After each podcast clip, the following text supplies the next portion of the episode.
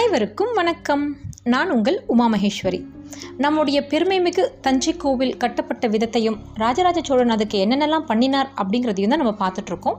போன எபிசோடில் இந்த பாண்டிய தேசத்து அடிமை வீரன் குணசீலன் கல் குடிச்சிட்டு அந்த போதையில் கூட கேட்ட கேள்விக்கு எவ்வளோ அழகாக பதில் சொன்னான் அப்படிங்கிறத பார்த்தோம்.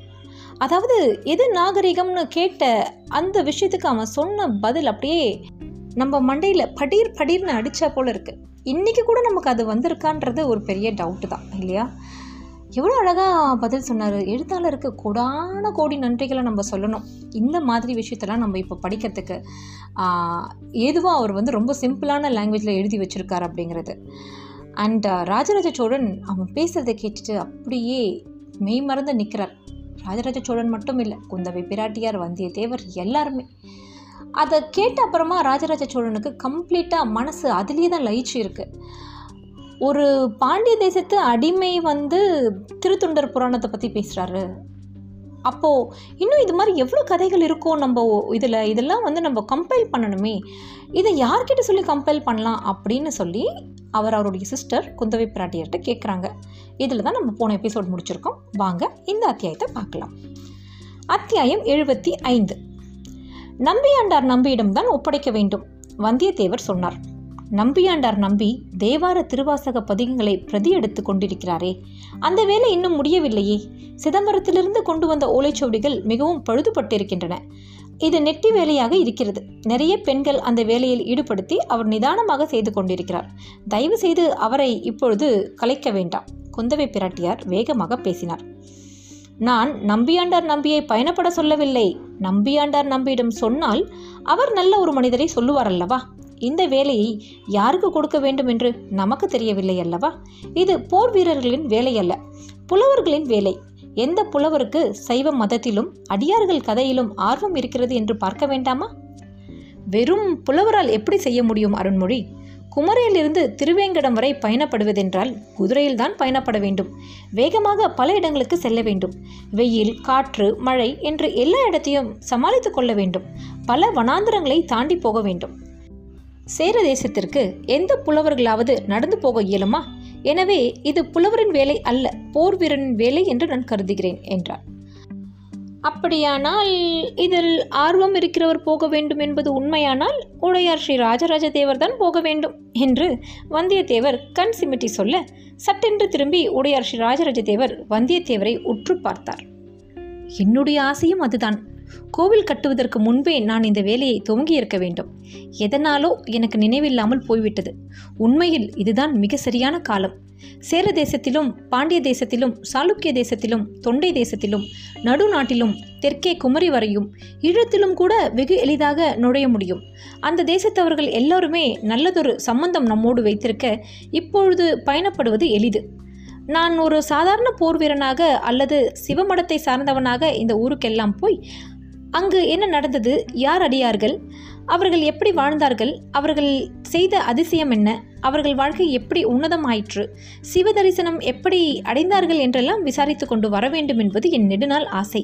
கோவில் கட்டுவதற்கு பதில் இந்த சரித்திரங்கள் தேடுவதை செய்திருப்பின் தமிழுக்கு மிகப்பெரிய உன்னதமான ஒரு சந்தோஷத்தை நான் கொடுத்திருப்பேன் என்று நினைக்கிறேன் என்றார்.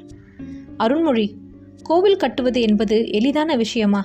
நீ சொல்வது போல ஊர் ஊராக போய் கதைகள் தேடி வருவது சரித்திரம் தேடி வருவது என்பது யார் வேண்டுமானாலும் செய்யலாம். நான் கூட செய்ய முடியும்.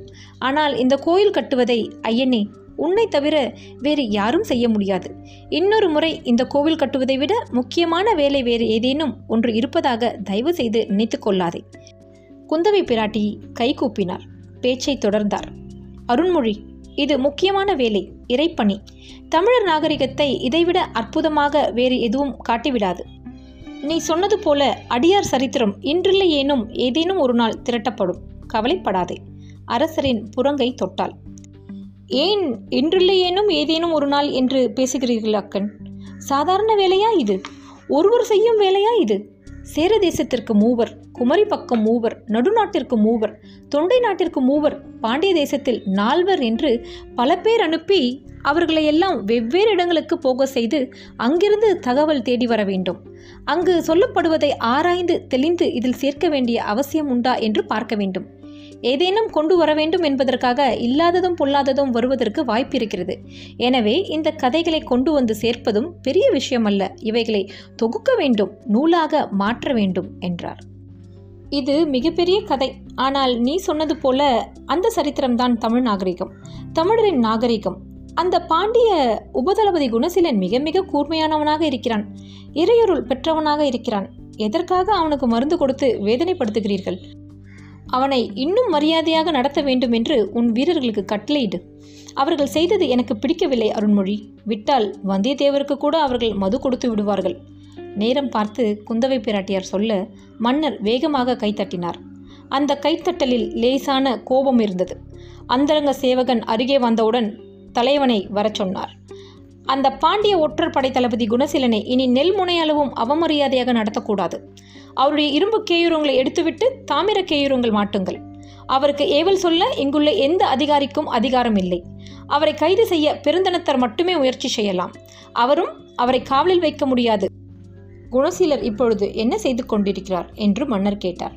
அந்த மரியாதை சோழ வீரர்களின் நெஞ்சில் சுருக்கென்று தைத்தது. அதிகாரிச்சி முத்தான புன்னங்கை அவருக்கு மாற்று மருந்து கொடுத்து கொண்டிருக்கிறார் என்றார். நல்லது அவருக்கு சிற்பிகளிடம் இடம் தேவையில்லை. வந்தியத்தேவரின் அரண்மனையிலே பின்கட்டில் ஓர் இடம் கொடுக்கட்டும். வந்தியத்தேவர் என்ன உணவு எடுத்துக்கொள்கிறாரோ அதுவும் எடுத்துக்கொள்ளட்டும் அரண்மனையில் பாண்டிய ஒற்றர் இருக்கட்டும் என்றார். இது நல்லதல்ல என்பது என் அபிப்பிராயம். மிருதுவாக அரசரின் அந்தரங்க அதிகாரி சொல்ல அரசர் தலையசைத்தார். ஏன்? அவர் என்னவானாலும் பாண்டிய தேசத்தவர். அவர் நம்முடைய அரச குடும்பத்தினருக்கு ஏதேனும் ஊறு விளைவிக்கக்கூடும் என்றார். நல்லது. அவருக்கு உதவியாக சோழ தேசத்திலிருந்து ஒரு அந்தன இளைஞனை அனுப்பு.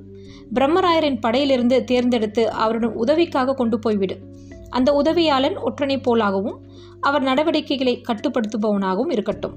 அதே நேரம் அவருக்கு சோழ தேசத்தில் என்ன புரிந்து கொள்ள வேண்டும் என்பதை சொல்பவனாகவும் இருக்கட்டும். அவரை கண்டு மிரள வேண்டாம். அவர் ஆர்வம் தூய்மையானது தெளிவானது. அந்த ஆர்வத்திற்கு நாம் மதிப்பு கொடுப்போம். அவரை கண்காணிக்கவும் செய்வோம் என்றார். அரண்மனைக்கு வெளியே புறம்படியில் இடம் கொடுத்தால் போதாதா? அந்த அதிகாரி கேட்டார். இல்லை உள்ளே இடம் கொடுப்பது நல்லது. பாண்டிய தேசத்து ஆபத்துதவிகள் தஞ்சை முழுவதும் அலைந்து கொண்டிருக்கிறார்கள். இப்பொழுது வரும் படையிலும் கலந்து விட்டார்கள் என்று நாங்கள் கேள்விப்படுகிறோம். அந்த படை உள்ளே நுழையும் பொழுது பாண்டியரின் ஆபத்துதவி படைகள் நிச்சயமாக அங்கங்கே நகருவார்கள். இப்படி அரண்மனையில் ஒருவர் இருக்கிறார் என்று தெரிந்தால் பாண்டியனின் ஆபத்துதவி படைகள் அங்கு வந்து அவரை தொடர்பு கொள்வார்கள் அந்த அதிகாரி பேசினார். இதுவும் நல்லதுதான். அவரை யார் தொடர்பு கொள்கிறார்கள் என்று பார்த்து அவர்கள் யார் என்று விசாரித்தால் பாண்டியனின் ஆபத்துதவி படைகள் எத்தனை பேர் கலந்திருக்கிறார்கள் எங்கெல்லாம் கலந்திருக்கிறார்கள் என்று தெரிய வரும். இது ஒரு தூண்டில் முள் என்று நினைத்து கொள்ளுங்கள். அவரை மிக மரியாதையாக அரண்மனைக்கு அழைத்து செல்லுங்கள் என்றார். மாடுகள் பூட்டிய வண்டியின் வைக்கோலுக்கு நடுவே குணசீலன் சுருண்டு கிடந்தான். அந்த வண்டி உள்ளாலை நோக்கி போயிற்று. வந்தியத்தேவரின் அரண்மனை முன்பு நின்றது.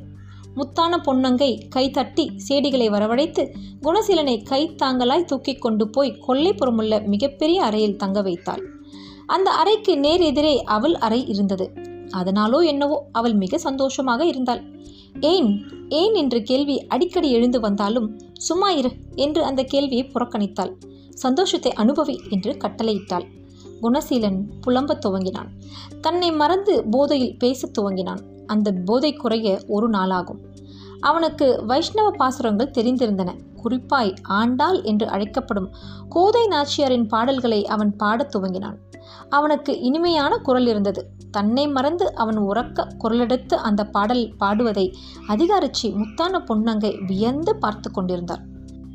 கற்பூரம் நாருமோ கமலப்பூ நாருமோ என்ற பாடலை அவன் உரத்த குரலில் பாட முத்தான பொன்னங்கைக்கு வயிறு குழைந்தது. அவளுள் காமமும் காதலும் போட்டி போட்டு கொண்டு கிளர்ந்தன. பிரம்மராயர் என்றழைக்கப்படும் கிருஷ்ணன் ராமன் தன் மாளிகையின் வாசலில் மிகப்பெரிய திண்ணையில் சம்மணமிட்டு உட்கார்ந்திருக்க அவருக்கு அருகே அவர் மனைவி உட்கார்ந்து வெற்றிலை மடித்து கொண்டிருந்தாள். ஒவ்வொன்றாய் தன் விரலில் அடுக்கிக் கொண்டிருந்தாள். சற்று தள்ளி ஒற்றர் படை தலைவர்கள் நின்றிருந்தார்கள்.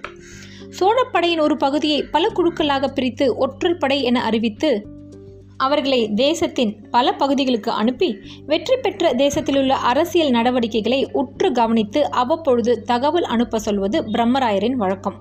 ஆனால் கோவில் கட்ட ஆரம்பித்ததிலிருந்து வெளிதேசத்தில் இருக்கிற ஒற்றற்படை தலைவர்களை வேகமாக தஞ்சைக்கு வர சொல்லியிருக்கிறார். கோவில் கட்டுகிற விஷயத்தை ஒட்டுமொத்தமாக அவர்களோடு உட்கார்ந்து பேச வேண்டும். எங்கிருந்து ஆபத்து வரும் எவரிடமிருந்து எதிர்ப்பு வரும் யார் இதற்காக கோவப்படுவார்கள் எவர் எரிச்சலுறுவார்கள் என்று கேட்பதற்கு ஆசைப்பட்டார்.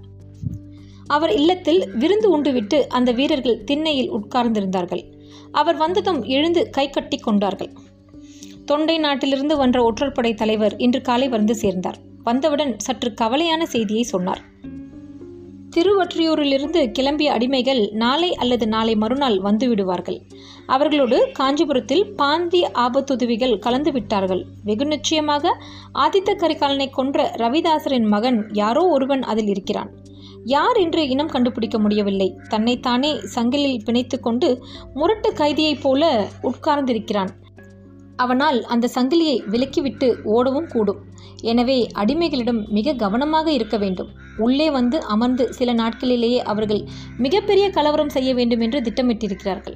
முன்னதாக சில ஆட்களை தேசத்தின் வேறு பகுதியிலிருந்து அனுப்பியிருக்கிறார்கள். குறிப்பாய் பாண்டிய தேசத்திலிருந்து போர் வீரர்கள் சிற்பிகள் என்ற பெயரில் வந்து உட்கார்ந்து விட்டார்கள். பாண்டிய ஆபத்துதவிகளின் ஒரே குறிக்கோள் ராஜராஜ சோழரை கொல்வதுதான். செய்தி கேட்டதும் பிரம்மராயர் கவலையானார். அரசரை சுற்றி அரண் அமைப்பது எளிது. பாதுகாப்பு போடுவது பெரிய விஷயம் அல்ல ஆனால் அரசர் அந்த பாதுகாப்பை மீறி அடிக்கடி நகர்ந்து விடுவதும் மக்களுக்கு நடுவே போய் நிற்பதும் தான் கவலையாக இருக்கிறது. விலக்கி சொன்னால் அரசர் சிரிப்பார் சற்று கோபப்படுவார். சட்டென்று கோபம் அதிகமாகி நாலு பேர் முன்னால் கடுமையாக தண்டிக்கவும் கூடும். இன்று காலை ஒரு பாண்டிய ஒற்றனை சங்கிலியிலிருந்து விலக்கி தோளில் தட்டி கொடுத்ததாக செய்தி வந்தது. இது தவறு. மிகப்பெரிய தவறு. பிரம்மராயர் மனைவியிடமிருந்து வெற்றிலை வாங்கி மென்று கொண்டே யோசிக்க துவங்கினார். சரியாய் ஒரு தாக்குதல். சோழப்படை வீரர்களையே வைத்து பாண்டியர்கள் மீது நடத்தினால் என்ன என்று யோசித்தார். இத்துடன் இந்த அத்தியாயம் எழுபத்து ஐந்து முடிவடைகிறது. செவன்டி ஃபைவ் எபிசோட்ஸ் அப்படி போனதே தெரியாமல் போயிட்டுருக்கு. அதுவும் இப்போ தான் ரொம்ப சுவாரஸ்யமாக இருக்குது ஒரு பக்கம் ராஜா நிஜமாகவே அவர் சொல்கிறதெல்லாம் புல்லரிக்குது. கண்டிப்பாக அது மாதிரிலாம் செய்யணும்னு இருக்குது இன்னொரு பக்கம் ராஜாவோடைய பாதுகாப்பை பற்றி யோசிக்கிற அதிகாரிகள் மந்திரி. அதுவும் ரொம்ப முக்கியம் தானே. சரி என்னதான் நடக்க போகுதுன்னு வர அத்தியங்களை பார்க்கலாம். நன்றி வணக்கம்.